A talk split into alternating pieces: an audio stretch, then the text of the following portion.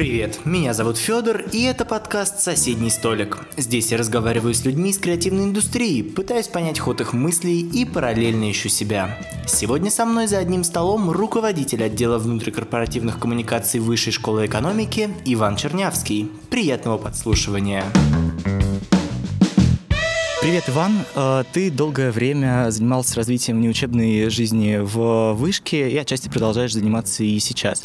Э, расскажи, пожалуйста, какой у тебя первый опыт в проектной сфере в целом был? Наверное, мой случай достаточно необычный, потому что во внеучебную жизнь и вот в такую проектную деятельность, ну, именно в неучебную проектную деятельность, люди чаще всего приходят на первом курсе. Вот они приходят в университет, а у них а, горящие, открытые глаза, они хватаются за все-все-все, что может предложить университет, и э, попадают сразу там в несколько студенческих организаций, и потом постепенно к э, концу уже первого курса, ко второму курсу, они выходят из этих студенческих организаций, выходят из этих студенческих проектов, уже больше переходя... К учебе, наверное, да? Ну да, обычно еще... Академическая. Я бы сказал, что первая сессия во многом так э, вовлеченность во внеучебную жизнь может понижать. Ну, потом начинается в том числе, понятно, э, заинтересованность больше в стажировках, э, в поиске первой работы и так далее. И мы видим, что к концу четвертого курса студенты скорее склонны уже не участвовать во всякой внеучебной жизни и в целом немножко э, замечаем похолодание в отношении к университету в целом. Ну, хочется уже быстрее взять диплом и убежать. Потом уже начинается опять любовь, как выпускников. Но вот, э, в общем, в классическом случае студенты к четвертому курсу не участвуют во внеучебной жизни, по крайней мере, если они это не делали на протяжении всего обучения.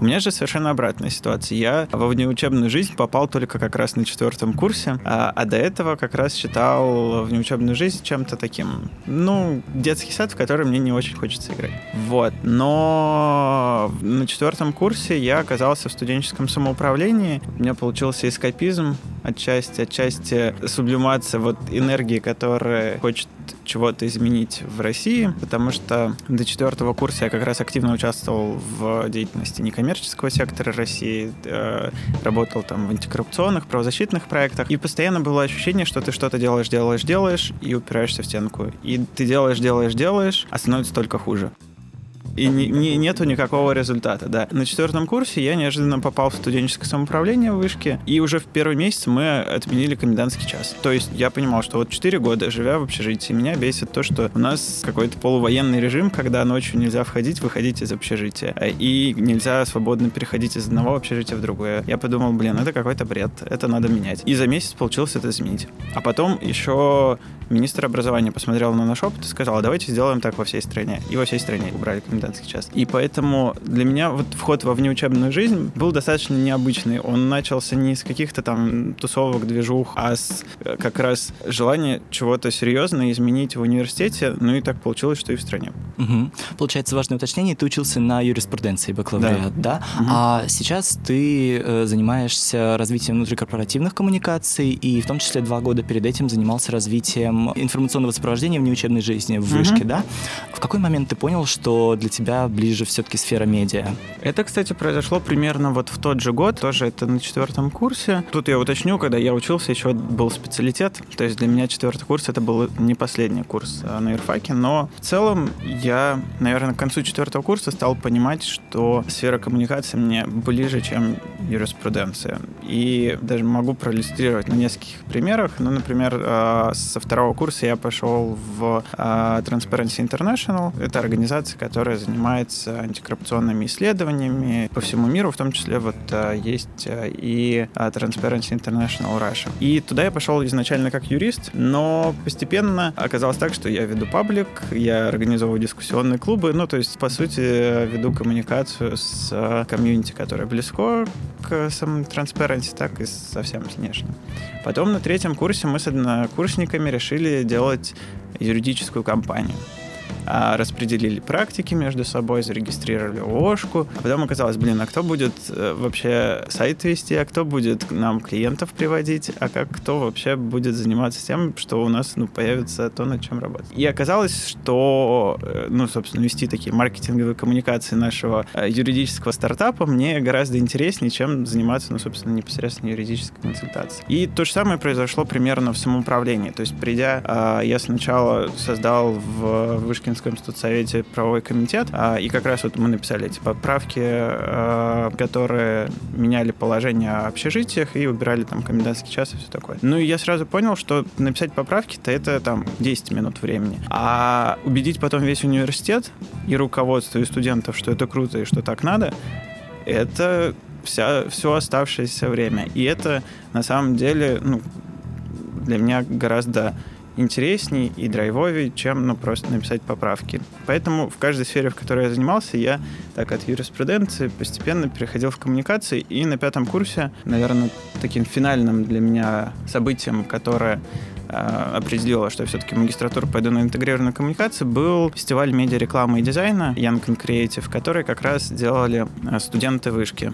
А, это делали а, Юлия Мышляева, Маша Кристалинская и Полина Кленова. Это еще основатели «Завышки». И, собственно, именно на этом фестивале была сконцентрирована а, индустрия дизайна, медиа и рекламы. Ну и там я понял, что вот, да, это то, чем я хочу заниматься, и пошел в магистратуру интегрированных коммуникаций. А насколько важно, по твоему мнению, иметь какое-то образование в интегрированных коммуникациях? Ну, то есть, насколько важно получить вот эту вот рекламную базу, которую ты получил в магистратуре? Важно для чего? Для для того, чтобы дальше быть специалистом. Ну, то есть для того, чтобы дальше писать коммуникационные стратегии и реализовывать их эффективно. Ну, смотрите, тут область коммуникации, она все-таки э, а, состоит из совершенно разных частей, в которых э, в каких-то есть барьеры высокие на вход, в каких-то нету, в каких-то требуются определенные компетенции, которые, ну, сложно получить где-то, кроме там университета, ну, или где-то, кроме целенаправленно получая образование. Ну, то есть, условно, э, если для того, чтобы быть пиар пиарщиком. Э, мне кажется, отраслевое образование, в принципе, особого значения не имеет, но при этом оно хорошо тем, что ты просто понимаешь, как работает рынок, ну, та же магистратура интегрированной коммуникации, а для меня это просто было такое экспресс-погружение в индустрию. То есть я, придя условно с улицы, ну, то есть придя с хорошим образованием, ну, юридическим, и ничего не зная про то, как в России устроена медиа-индустрия, там, коммуникационная индустрия, за два года магистратуры я, в принципе, познакомился со всеми, кто ее более-менее определяет в стране. Вот. Но сказать, что, а, условно, там, ты не напишешь пресс-релиз, ты не сделаешь коммуникационную стратегию, ты не сможешь предложить креатив для рекламы, если ты, у тебя нет диплома, ну нет. А, ты упомянул, что э, ты занимался вот юридическим стартапом, угу. да? А, а расскажи, вот что бы ты посоветовал сейчас э, первокурсникам? Максимально вливаться в уже существующие проекты или все-таки пробовать создавать что-то свое, что-то с нуля? И если да, то опиши, наверное, человека, который может создать что-то свое, э, то есть какими компетенциями, возможно, он должен обладать. Я просто вспоминаю, чем закончилась история с нашим юридическим стартапом. Можешь рассказать? Ну да, мы, собственно, когда его создавали, мы какой логикой руководствовались? Ну, мы такие гордые третьекурсники, достаточно высокой части рейтинга и вообще в целом высоко себя оценивающие, решили, что ну как это мы будем на какого-то дядьку там работать и вообще с каких-то там маленьких позиций начинать. Надо сразу свое. И, ну, через год, при том, что мы, в принципе, даже вышли на там какую-то окупаемость, те, кто решил остаться в юриспруденции, они поняли, что все-таки надо бы сходить в нормальные а, крупные агентства Ильфы, Рульфы. Один даже из нашей команды уже с партнером стал, ну, то есть достиг максимума, который может быть в юридической карьере а в, в одной из таких компаний. То есть для нас это был такой челлендж, но который не стал таким делом делом жизни. То есть мы потом после года каждый потренировался в чем хотел, а, и в итоге этот стартап продали и пошли по своим Удалось путям. даже продать. Ну, это же юрлицо, у которого был какой-то уставной капитал, и из которого потом дальше чего-то можно было выращивать. Поэтому, да, ну там мы, короче, не заработали на продаже. Mm.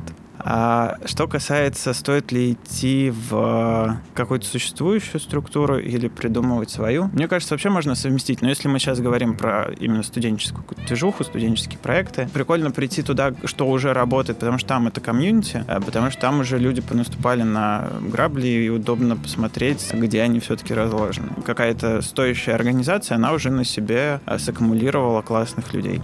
Но если у вас есть какая-то а, своя прикольная идея, то, в принципе, вот как раз, наверное, это сейчас из категории вредных советов, но, в принципе, если вы пришли в существующую классную организацию, в которой э, прикольные ребята, которые все умеют, их можно тоже заразить своей идеей и вместе с ними пойти делать вашу.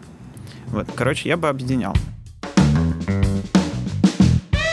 Можешь рассказать, как э, выглядит э, ваш рабочий день сейчас? Ну, то есть, э, насколько ты знаешь, чем будешь заниматься в течение дня в его начале? То есть, насколько это спонтанная вообще работа сейчас? Эта работа у нас состоит из двух частей. Из частей, которые, можно сказать, запланированные, и частей, которые в формате «а, все горит, все пропало, нужно что-то делать». Всегда соотношение этих частей, оно разнится, но сказать, что был хоть один день, когда все пошло по плану, я, честно, не, не помню такого дня. То есть у нас, в принципе, есть ну, такой макро-контент-план.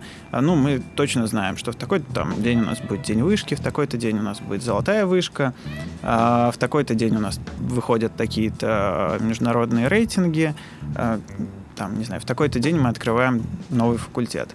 И исходя из этих инфоповодов, мы, в принципе, понимаем, какие макротемы там на неделе мы будем выбирать.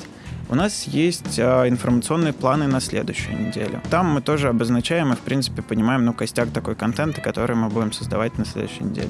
Но при этом каждый день чего-нибудь происходит. Особенно в университете, где коммуникационная среда, она очень свободная, она очень горизонтальная, то есть нам сложно предположить, о чем сегодня напишет завышка и что, на что нам нужно будет официально реагировать или э, в чем нам нужно будет разобраться. Нам сложно предположить, ну, какие-то, собственно, там, горизонтальную коммуникацию, которая будет в соцсетях там среди преподавателей. И, если честно, а, в огромном университете мы хотя и, ну, вообще отделу который я возглавляю, и внутренним коммуникациям вышки, как какой-то такой институализированной деятельности, меньше полугода еще. А, поэтому многие подразделения, так скажем, не всегда нас предупреждают, что они чего-нибудь сегодня сделают классное, что они сегодня там, не знаю, анонсируют карту выпускников. Ну, хотя выпускники нас меньше интересуют, но в целом. То есть какие-то события, а, мы знаем, что они произойдут, а какие-то нет. Плюс какие-то всегда переносятся. Вот сейчас, ну, наверное, это уже будет не спойлер, потому что выйдет не сегодня Через подкаст. недельку. Да. А, ну, например, у нас а, мы представляем, что есть мероприятие «Благотворительное Рождество», которое должно пройти на Покровке в центральном атриуме. Мы про это, в принципе, знаем с понедельника но готовность анонсировать и содержание этого анонса, оно за эту неделю постоянно разнится. И вот, не знаю, и я до сих пор не знаю, мы сегодня сможем сказать, что он будет, или не сможем, или там еще не договорились с фондами окончательно. Вот, поэтому у нас есть костяк, которым определен, и есть э, ситуативная коммуникация, так скажем. Она может быть как позитивная, ну, то есть так э, и какая-нибудь менее позитивная. Ну, вот, например, не знаю, э, вчера на хитре и на Мясницкой закрылись этажи на ремонт, про это тоже нужно рассказать. Но узнать про это раньше мы, в принципе, там не могли. Угу. Ну, получается, это же костяк только официальной коммуникации, да? Все студенческие медиа, они работают независимо, насколько я понимаю. Или все равно вы как-то им помогаете э, внутри отдела? У нас сразу, наверное, чтобы да. описать, какими ресурсами, вот за что я точно могу, э, за какие ресурсы я точно ответственен и к которым я имею непосредственное отношение. Это, э, собственно, портал «Вышка для своих» и все, что там выходит, то есть весь контент, который у нас появляется на «Вышке для своих», это все создается силами отдела внутрикорпоративных коммуникаций. Это, по сути, ядро такое контента, которое мы через разные каналы потом до разных аудиторий доставляем. Непосредственно мы ведем еще Telegram «Вышка для своих», а туда мы, по сути, практически все новости, которые у нас выходят на портале «Вышка для своих» и направляем. Официальные соцсети Высшей школы экономики, их ведет SMM-отдел, директор дирекции по связям с общественностью, потому что у них в задачах коммуникация же не только с внутренней аудиторией, но и с внешней. Ну, в основном им наши статьи нравятся, и они тоже все то, что мы э, там Этим пишем. занимается скорее пресс-служба вышки, да? Просто для Пресс-служба это еще отдельно. А, да, окей. тогда сейчас расскажу. Ну вот есть дирекция по связям с общественностью. А эта дирекция занимается с коммуникацией с, получается, полгода назад. Она в основном занималась коммуникацией с внешним миром, а теперь она занимается коммуникацией с внешним миром и с внутренней аудиторией университета. И внутри этой дирекции по связям с общественностью есть несколько отделов. Есть отдел пресс-службы, который взаимодействует непосредственно со СМИ, а, который направляет им пресс-релизы, организует пресс-туры, дает комментарии, когда у них есть запрос. А потом у нас есть отдел рекламы, ну, который занимается, собственно, маркетингом, который занимается всякими днями открытых дверей, ну, по большому счету, то есть продажи основной услуги, которые мы делаем, образовательные. Помимо отдела пресс-службы и отдела рекламы, есть еще отдел соцмедиа. Отдел соцмедиа ведет, э, собственно, э, ресурсы вышки в разных соцсетях. Это ВК, это Facebook, э, это Инстаграм, это Твиттер и так далее. Понятно, что у разных соцсетей разная аудитория. То есть, например, в ВК в основном сидят наши абитуриенты. В Фейсбуке в основном там преподаватели. И поэтому, например, когда мы создаем какой-то контент, что-то закидывается в Facebook, что-то закидывается в ВК. Например, какие-нибудь назначения топовых менеджеров университета чаще Скорее идет Facebook. Facebook да. Mm-hmm. Потому что ну, для студентов и абитуриентов это та информация, которая не востребована.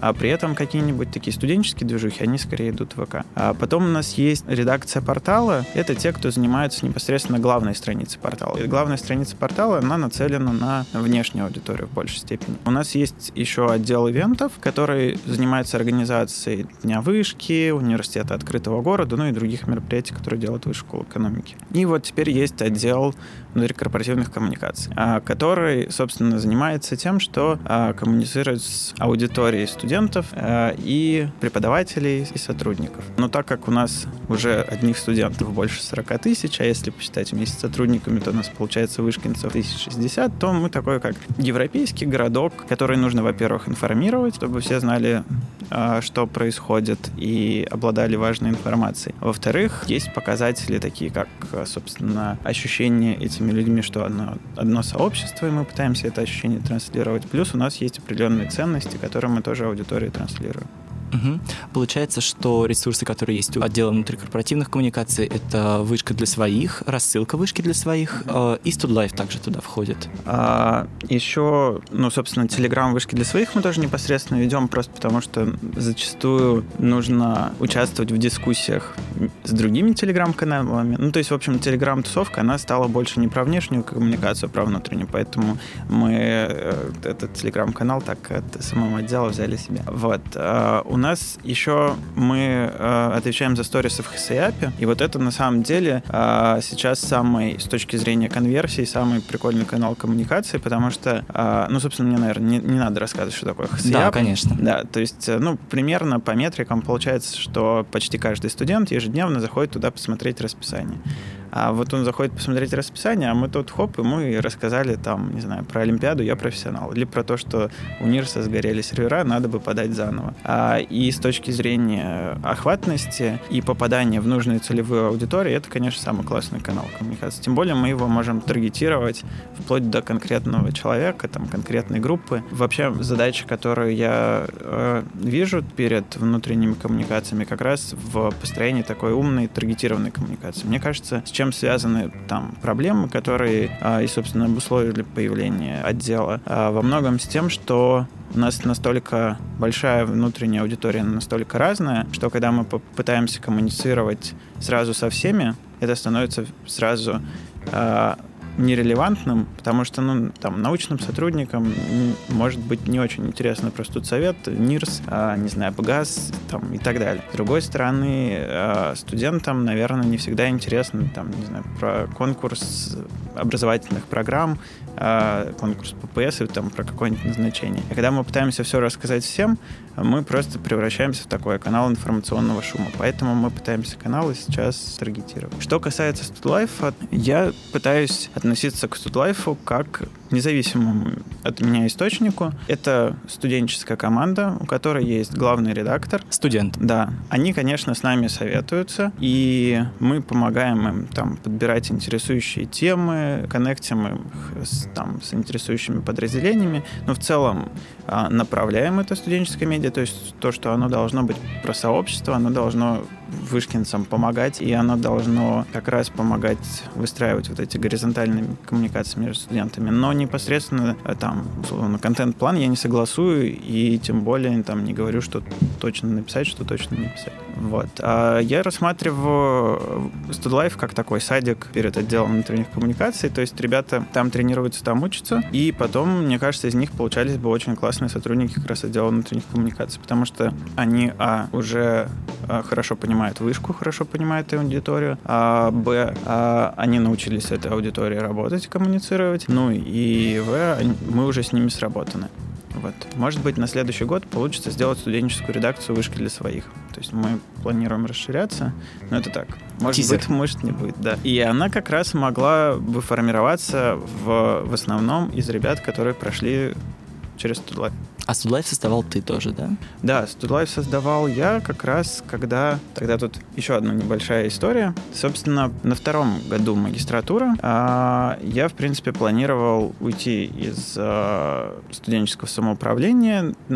Заканчивался мой а, срок уполномоченства. Я был студент, уполномоченным по правам студентов. А, и, в принципе, я уже ушел работать а, в Министерство развития Дальнего Востока. И, в принципе, вроде как казалось, что сейчас мои пути с вышкой немного разойдут. Но тут проректором по работе со студентами стал Игорь Чириков, который сейчас остается профессором вышки, но основная его работа, он а, директор одного из институтов в Беркли, в Калифорнии. Вот. Он стал проректором, позвал меня выстраивать коммуникацию со студентами. А так как Игорь был в, во времена, когда я участвовал в студенческом самоуправлении, таким одним из главных союзников студентов среди администрации, ну и вообще было с ним очень интересно работать, я, в принципе, согласился на это предложение и вернулся таки в вышку. И, собственно, у направления, которое возглавлял Игорь, который теперь возглавляет Валерия Александровна, одна из главных задач — это вовлечение студентов в разные форматы внеучебной жизни будь то научные, будь то там а, проектные и так далее. А, ну и, собственно, чтобы студентов а, в эту жизнь вовлекать, создаются разные инструменты, типа там конкурс студенческих инициатив и так далее. Но, как мне кажется, вовлечение еще во многом происходит от коммуникации. То есть, когда мы людям рассказываем, о том, что в, в этой неучебной жизни происходит, рассказываем интересно. Когда мы даем самим студенческим проектам возможность о себе рассказывать как внутренней аудитории, так и внешней. Когда мы их учим это делать, тогда это начинает развиваться. Ну и, собственно, моей задачей было коммуникационно решать вот эту вот автологию, задачу по вовлечению студентов. И так возник StudLife. Ну, то есть мне надо было рассказывать о внеучебке. А, я вначале повел паблик сам, где-то неделю, а потом понял, что я ничего не успеваю, да и вообще я как-то со, со студентами лучше студенты бы коммуницировали. Там потом было несколько итераций, какие-то из них удачные были, какие-то нет. В целом так появился Live, и э, развился с э, такого аккаунта, где просто была доска объявлений, ну, в какой-то уже непосредственной медиа. Кстати, одной из первых студенческих команд, которая вела Live, была команда Докса. Они почти параллельно создали Доксу и вот пришли вести StudLife. Но Докса им была интереснее, они ушли из... Да. Э, я видел твою коммуникационную стратегию по развитию внеучебной деятельности, как раз э, ты выкладывал вроде на SlideShare. И э, расскажи подробнее, что удалось, а что не удалось. То есть там были довольно амбициозные планы, например, увеличение студ... количества студенческих организаций до 200. Откуда вообще брал эти цифры? Можешь рассказать чуть подробнее? А как она попала на SlideShare? Я просто не помню, чтобы я ее кому-то... Ну, а, а... С твоего аккаунта точно? Ну, там загружено mm-hmm. тобой было? Так Может, что... я... А, я, наверное, делился с ребятами, да, когда я создавал Life, э, собственно, чтобы ребята понимали, куда мы идем и зачем мы идем, я с ними делился а, ну, той стратегией, которую я вижу. А стратегия это была, собственно, первая. Э, получается, я в декабре 2016 меня Игорь позвал и попросил за декабрь э, вот придумать, что мы будем все-таки делать. Вот. И, в принципе, в декабре я эту стратегию написал и показывал коллегам. Мы ее утвердили и начали работать. А цифра по количество студенческих организаций, она была, это скорее была бизнес-задача, от которой я э, выстраивал всю стратегию. Это была задача, поставлена Игорем, и я дальше смотрел, как вот эту бизнес-задачу коммуникационно можно решить. Ну, то есть у нас э, в тот момент вообще еще не было механизма регистрации студорганизаций.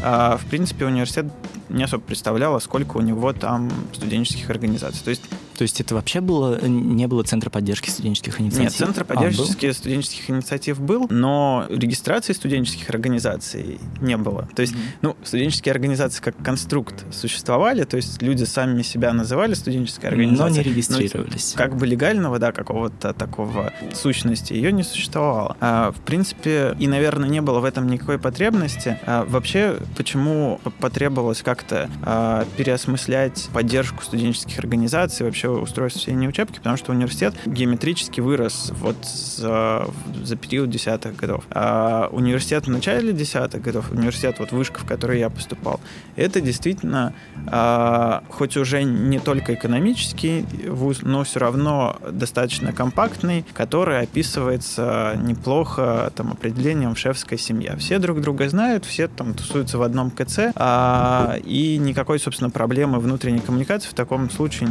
не возникает возникает. Мы сейчас примерно такую ситуацию можем видеть, если там поехать э, в Пермский кампус вышки. Вот там тоже, ну, там несколько зданий, вот вся вышка.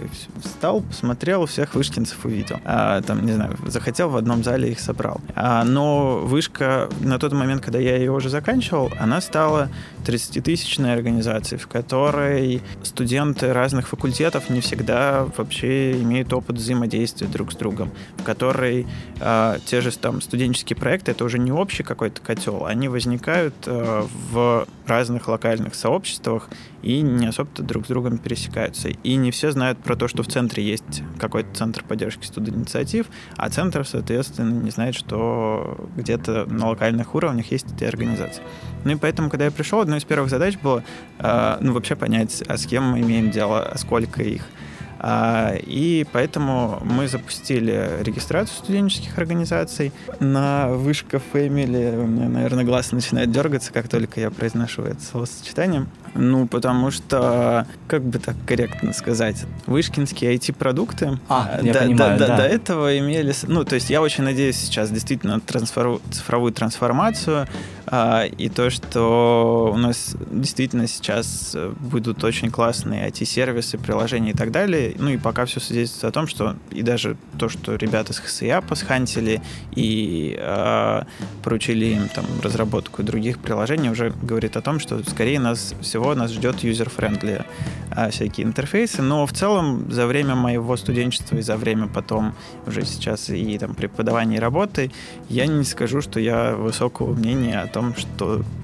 там IT-продуктах, которые у нас были. Поэтому регистрация организаций, а то, что она была на Вышка Family, это тоже была там определенный барьер, который тоже коммуникационно нужно было преодолеть. А, ну и, в общем, а, бизнес-задача была, чтобы у нас появилось 200 студенческих организаций. Ну, цифра была взята просто из расчета того, сколько в среднем в приличных университетах мира а, студ организаций на душу населения.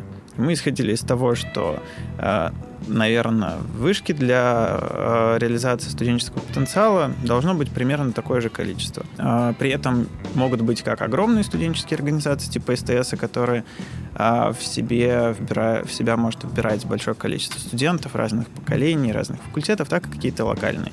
Просто чтобы у каждого была... Каждый мог найти то, что ему нравится, а если этого нет, создать и без особых барьеров. Вот. Поэтому, чтобы стало такое большое количество студенческих организаций, организаций нужно было а, э, придумать а, процесс регистрации. При этом такой процесс регистрации, который бы не остановил а, ребят а, и не был бы, чтобы издержки, в общем, на регистрацию не были бы слишком высоки. Потом нужно было рассказать, как регистрировать. Учитывая, что это на вышка Family, от которого все забыли пароль, mm-hmm. это тоже еще такой челлендж. И тем более, как бы, а, никаких особых ништяков при регистрации студенческой организации не получает, Поэтому надо было решить как-то задачу, а как объяснить людям, что им стоит сделать то, из-за чего они ничего не получат, а, но при этом все-таки нужно сделать. Ну, собственно, поэтому у нас была там информационная кампания, где мы радовались там первым 10 регистрациям, вторым 20 регистрациям, рассказывали, ребята делились тем, как они легко зарегистрировались, как стоит регистрироваться и так далее. Ну, то есть вот а, у, в целом у дирекции были бизнес-задачи, связанные там, с вовлечением студентов, с количеством студорганизаций, а я коммуникационно помогал выстраивать, точнее, выстраивал сопровождающую коммуникацию вот этих процессов. А вы сейчас ведете Инстаграм покровки совместно с э, студентами, насколько mm-hmm. я понимаю. Э, можешь рассказать чуть подробнее, возможно, поделиться секретом, как создать успешный проект, который полностью построен на пользовательском контенте?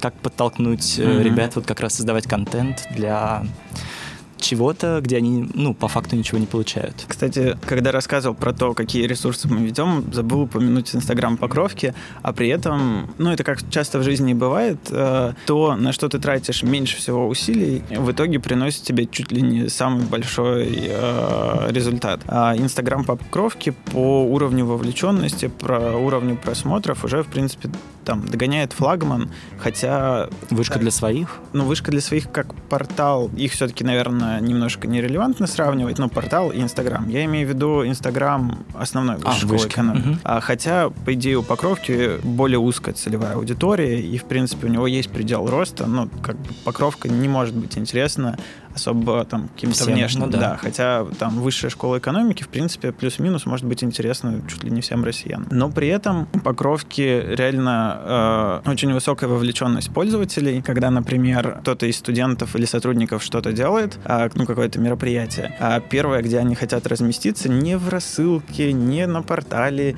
не, ну, в СФХСЯПе тоже хотят, ладно, не в Телеграме условно, а в Инстаграме Покровки, потому что стоит что-нибудь нам запостить в Инстаграм покровки и дать ссылку, там, типа, регистрируйтесь. Все, сразу э, вся регистрация заполняется. Ну, очень живой аккаунт, с которым взаимодействую. И его идея совершенно внезапно возникла. Кстати, я, наверное, ни разу не рассказывал, как она Расскажешь? Появилась. Да. Когда комплекс дали, э, решили сделать 3 сентября открытие покровки для первокурсников, по-моему, в КЭН, ФЭН и МЕФ, ну, которые сюда, собственно, заселились.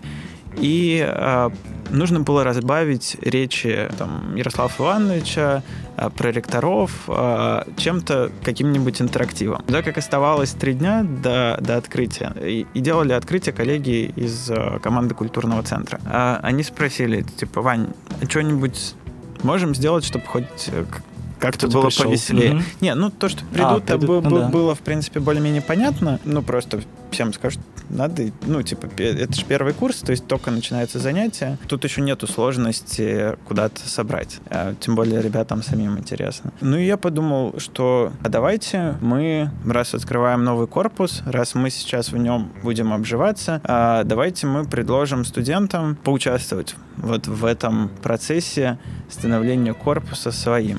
И пусть, э, давайте мы сделаем Инстаграм, который я предложу им тегать, когда они будут постить сторисы или делать свои посты. Ну и вначале была идея, что, может быть, они там нам будут писать, что хорошо, что плохо, что поменять. Но хотя я понимал, что Э, скорее всего, все просто будут э, фотать то, что красиво, и постить сторис. Но, в принципе, еще была идея в том, чтобы это, ну, такой способ сбора обратной связи. Ну, и это было где-то за два дня, по-моему, до открытия. Решили, что ну ладно, давайте делаем. И на открытии мы просто поставили QR-код, э, сделали несколько постиков, которые, ну, в целом сервисные просто были, рассказывали, как работает библиотека, как работает столовая и так далее. И самая главная задача в первую неделю было показать, что если вы тегаете нас, то мы с этим контентом будем работать. То есть, ну, мы это будем постить, мы это будем выкладывать в сторис, мы на это будем как-то реагировать. И так постепенно люди приучились э, в случае, если они чего-то снимают на покровке, э, тегать нас. И теперь, в принципе, для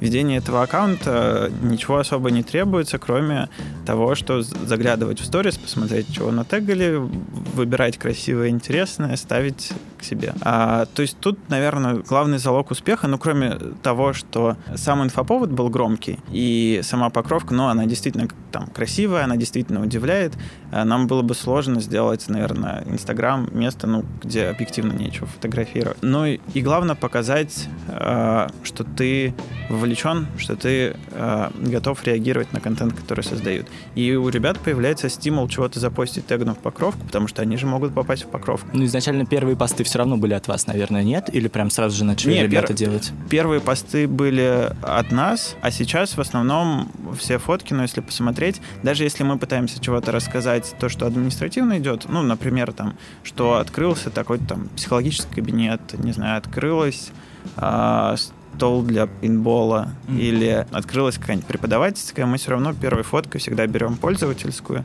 какую-нибудь красивую, а дальше уже эти фотки новых там помещений. Вот. Ну, а вдохновил меня Инстаграм Ямы. Я когда... А.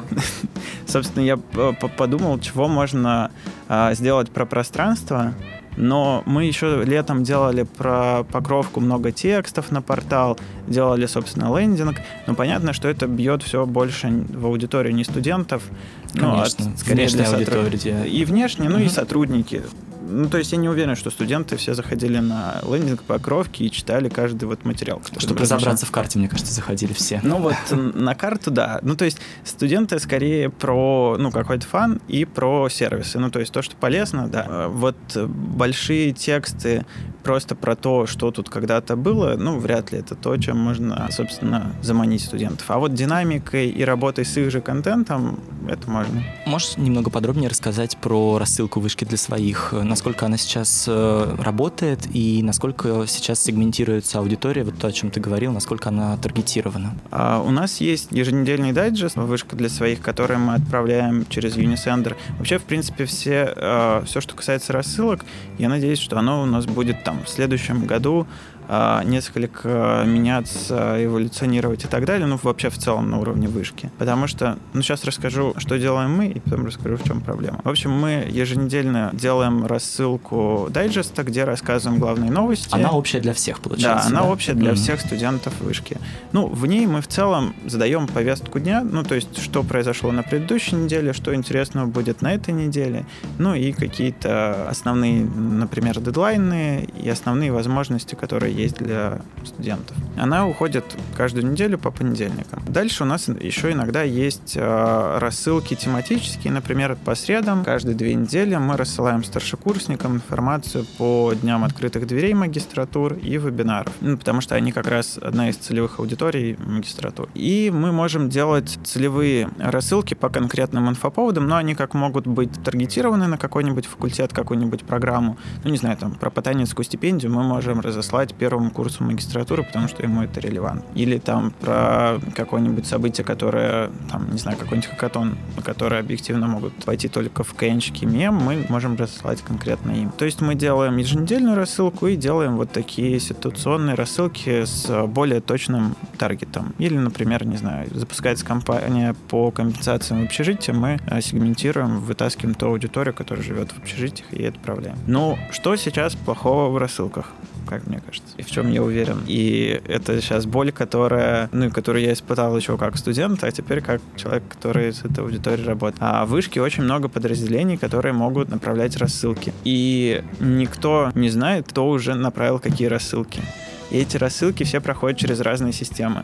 То есть менеджеры учебных офисов могут отправлять рассылки через LMS и через ASAF. Стипендиальные, по-моему, и прочие подразделения тоже могут использовать их. Мы, Центр развития карьеры и отдел рекламы отправляют письма через Unisender. Какие-то коллеги, наверное, просто могут еще выгрузить э, почты и направлять э, через какой-нибудь MailChimp бесплатно. И в итоге мы никто не знаем, сколько писем приходит человеку. И, возможно, вот мне как студенту иногда в день приходило писем 10. А, и понятно, что для меня это становится ну просто информационным шумом. Я не читаю эту корпоративную почту после такого. А потом мы удивляемся, а почему мы не можем ничего студентам рассказать?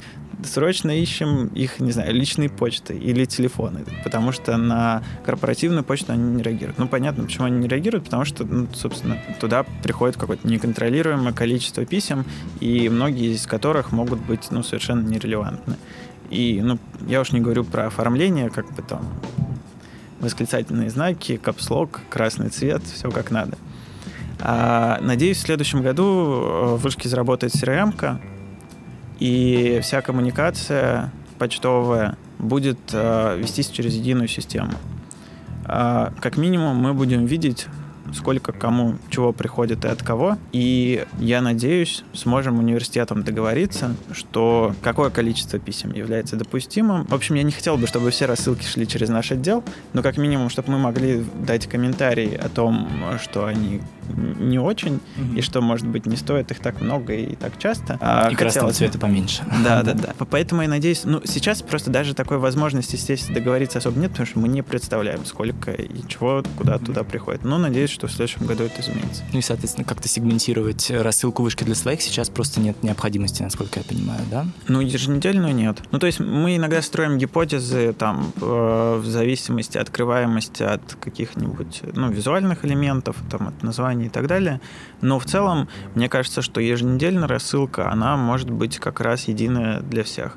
Угу. А тематически можно потом просто выстраивать, исходя из того, что, ну, если человек, не знаю, каждый день, в каждой еженедельной рассылке всегда кликает на новости спорт, можно сделать, наверное, сегмент спорт и ему давать какую-то более дополнительную информацию про спорт. А можешь вспомнить какой-то проект внутрикорпоративных коммуникаций, который в итоге не выстрелил? Ну, я не скажу, что он не выстрелил, он утонул в согласованиях, а, как это часто, в, собственно, в большом университете бывает. Ну, надеюсь, он из этих, из этого... В играх это называется обычно производственный ад, или как-то так, да. Ну, когда игру долго производят, иногда ее производят, сменяются команды, и вот если она там производится больше двух лет, она обычно считается угодившей производственный ад. Но она при этом оттуда может вылезти как супер классный, так и в итоге там и остаться. А, вот примерно в такой производственный ад угодил медиаинкубатор. Была как раз собственная идея создать площадку, которая могла бы помогать э, медиапроектам университета развиваться. У университета есть, ну, собственно, направление деятельности, есть условно области, вот где у него есть такой, ну, условно, бизнес-результат, как я описывал, например, во внеучебной жизни, это количество увлеченных студентов в формат внеучебной жизни.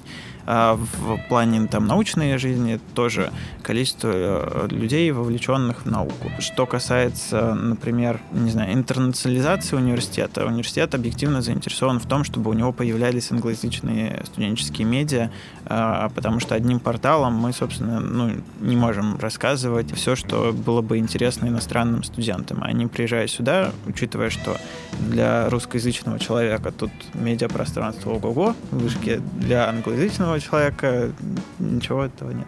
Вот. И была идея, что университет формулирует, в каких направлениях ему э, интересны медиапроекты, собирает команды, представляет каждой команде профессионального ментора из индустрии, а, ну и дальше там в течение года эти команды работают на результат. Ну, там... То есть практическая история такая? Скорее, да. Так как у нас, ну, собственно, вышки э, медиа независимые, и мы ничего не хотим с этим делать или как-то это запрещать и подчинять, но у нас есть объективная потребность в создании такого органического студенческого контента, а, который исходя из, просто из аудиторной логики, он, в принципе, не будет создан. Ну, то есть, например, англоязычное медиа, скорее всего, просто студенты не соберутся не сделать, потому что оно э, ну, обречено на меньшие успехи, чем русскоязычное медиа. Ну, меньше будут читать, меньше кликать, меньше лайкать и так далее.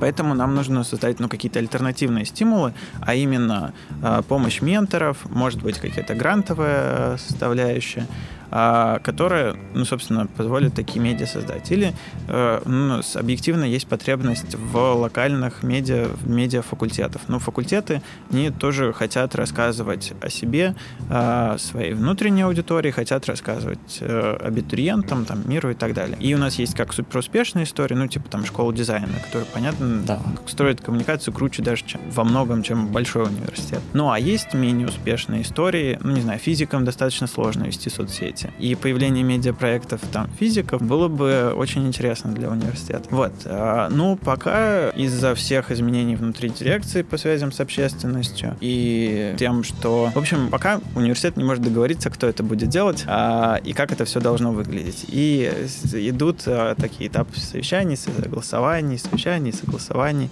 и это может происходить достаточно долго. Вот, наверное, один из таких проектов, который пока не выстрелил, но при этом может, я надеюсь... Ну, потому что это немножко сложнее сложнее, чем Инстаграм покровки. Да, конечно. То есть тут э, это все-таки предполагает и ресурсы, это предполагает и связь с индустрией, и хотелось бы это сделать прям классно. А можешь немного рассказать про кейс Твиттера Студлайфа? Насколько я знаю, он тоже сейчас не ведется в итоге. Изначально был запущен, но э, тоже, насколько я понимаю, там надо было согласовывать каждый твит. Ну, то есть расскажи чуть подробнее про этот кейс. А с кем нужно было согласовывать каждый э, твит? С редакцией Студлайфа. Нет, нет, нет. А. То есть между собой внутри. Но сейчас, насколько я знаю, не продолжается э, именно ведение Твиттера. Я только сейчас узнал, а, да? что он это, да. Я раньше очень много сидел в Твиттере, сейчас э, не часто. Но моего никакого решения о том, что Твиттер Студлайфа вести нельзя, не было. Там были достаточно... Нет, нет, я не то, что я mm-hmm. просто посмотрел по тому, что там последний твит был, по-моему, 6 ноября, и да. сделал Ну, вывод, вообще, что... на самом деле, это же еще, ну, вот как, если уж мы все-таки мы так, конечно, это обходим постоянно тему цензуры, самоцензуры, но, в принципе, на нее можно поговорить, мне кажется, на эту тему. Тут же срабатывает элемент такой самоцензуры. Я даже не знаю, насколько это в плохом смысле э, или в хорошем. Я не говорю ребятам, что делать нельзя и за что там прилетит э, по голове, ну, в контексте Твиттера.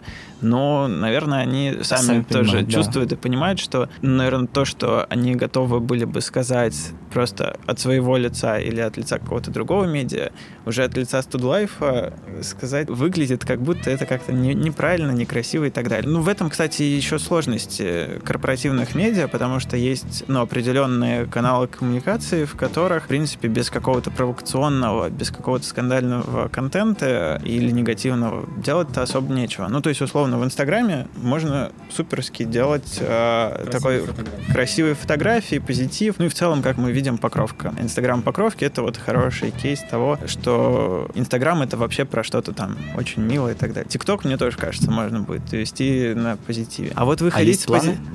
на ТикТок? Я все, ну, как бы я не думаю, что я сам а, хороший тиктокер, а, если это такое слово есть. Но я постоянно ребятам, и вот у нас в понедельник будет, наверное, летучка, правильно назвать, ну, собрание редакции Стулайфа. А, я надеюсь, их тоже поспрашивать, может быть, кто-нибудь готов. Ну, если кто-то будет готов, я, в общем, буду очень рад. Ну вот, есть Инстаграм, есть ТикТок, а, в которых, в принципе, ну, сама площадка определяет то, что контент будет такой очень friendly, очень про красиво и так далее. А вот есть Твиттер, и, и вот там, ну, нет смысла заходить с этим позитивом. Ты там просто, ну, он просто будет там не востребован. Поэтому туда нужно либо идти, ну, собственно, по-твиттерски, как ребята да, и да, зашли, да. и это заходит. Но потом ты думаешь, а зачем это? Ну, то есть, а типа, соответствует ли это сообщению бренда Студлайфа в целом?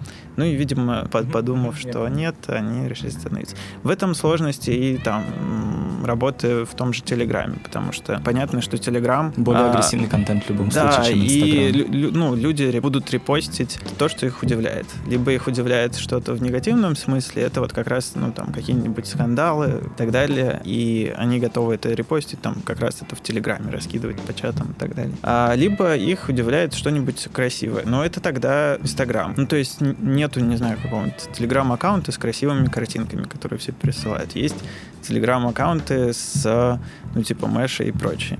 Вот, все-таки Телеграм это больше про такое. Поэтому, когда ты за, заходишь с условным конструктивом, он обречен, конечно, на меньшую виральность, чем если ты бы заходил с какой-то а, более агрессивной повесткой. А есть ли в целом у StudLife какие-то гайдлайны по тому, какое сообщение он должен нести, по тому, э, как вообще текст пишется? Ну, то есть есть ли вот эти вот э, условно цензурирующие э, документы? Ну, не цензурирующие, а скорее форматирующий контент. Вообще StudLife, он же такой очень итерационный. Наверное, уже года полтора я непосредственно не участвую в создании контента. В команде всегда есть, ну, условно, более старшая часть редакции, которая со мной уже работает, там, ну, вот как Маша уже, получается, полтора года мы вместе работаем, и, в принципе, она понимает идею отдела, понимает идею Студлайфа, какие задачи перед ним ставятся. Ну, исходя из этого, формирует контент-политику. Точно до Маши, вот когда главным редактором была Ася, она писала редакционную политику. Я не знаю, придерживаются ли сейчас команды Ну, то есть это был такой монументальный труд, где, в принципе, приходящие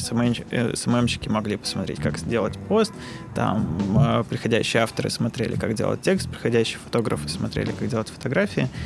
А, не знаю, используют ли они это сейчас. Ну, в общем, модель примерно такая, что есть вот руководство Life, которым я транслирую, как должно это все выглядеть. Они это понимают, ну и так как мы вместе работаем, видимо, разделяют. А, конечно, может быть, немножко там преломляют по-своему и транслируют, в свою очередь, на команду. Последнее, наверное, можешь что-то посоветовать, э, что ты читаешь из профессиональной литературы про рекламу или, возможно, какие-то рекламные блоги, чем вдохновляешься в целом, когда продумываешь э, какой-то очередной проект? Ну, мы в целом рекламу-то особо не делаем, поэтому... Ну, про, это не реклама, это про коммуникация рекламу. скорее, да-да-да, про коммуникации. Да. Есть просто, ну, часть литературы, которая там академическая, которую я читаю, ну, наверное, она тут менее релевантна, и она больше там про университеты и про э, осмысление коммуникации. На что обратить внимание при создании своих, мне кажется, до сих пор это работает практически в любой какой ни возьми индустрии в России. Мы смотрим, что примерно делают на Западе, и э, пытаемся повторить. Будь вы, там, не знаю, блогер на YouTube, э, скорее всего, день должен начинаться с того, чтобы посмотреть, ну, причем тут можно не ограничивать себя именно, условно, западным YouTube, можно посмотреть на корейский там и вдохновиться, и что-то сделать, что зайдет на российскую аудиторию. Будь то человек, который отвечает за коммуникацию в университете, тоже иногда полезно заглянуть, о чего делает Стэнфорд. Так, кстати, Инстаграм Студлайфа взялся. Mm. То есть мы просто посмотрели, как... Э, Инстаграм Стэнфорд. Да. А может, не Стэнфорд, может, MIT, ну, в общем, mm-hmm. какой-то ну, из да. университета. А, мне кажется, в общем, для многих отраслей это сейчас подходящая стратегия. То есть посмотреть э, просто, э, что делают классные компании и пытаться сделать это первым у нас. Это был подкаст «Соседний столик». Пишите ваши комментарии, подписывайтесь на Телеграм. Там я веду дневник о запуске подкаста, делюсь своими мыслями о подкаст-индустрии. Спасибо, что сидели за соседним столиком.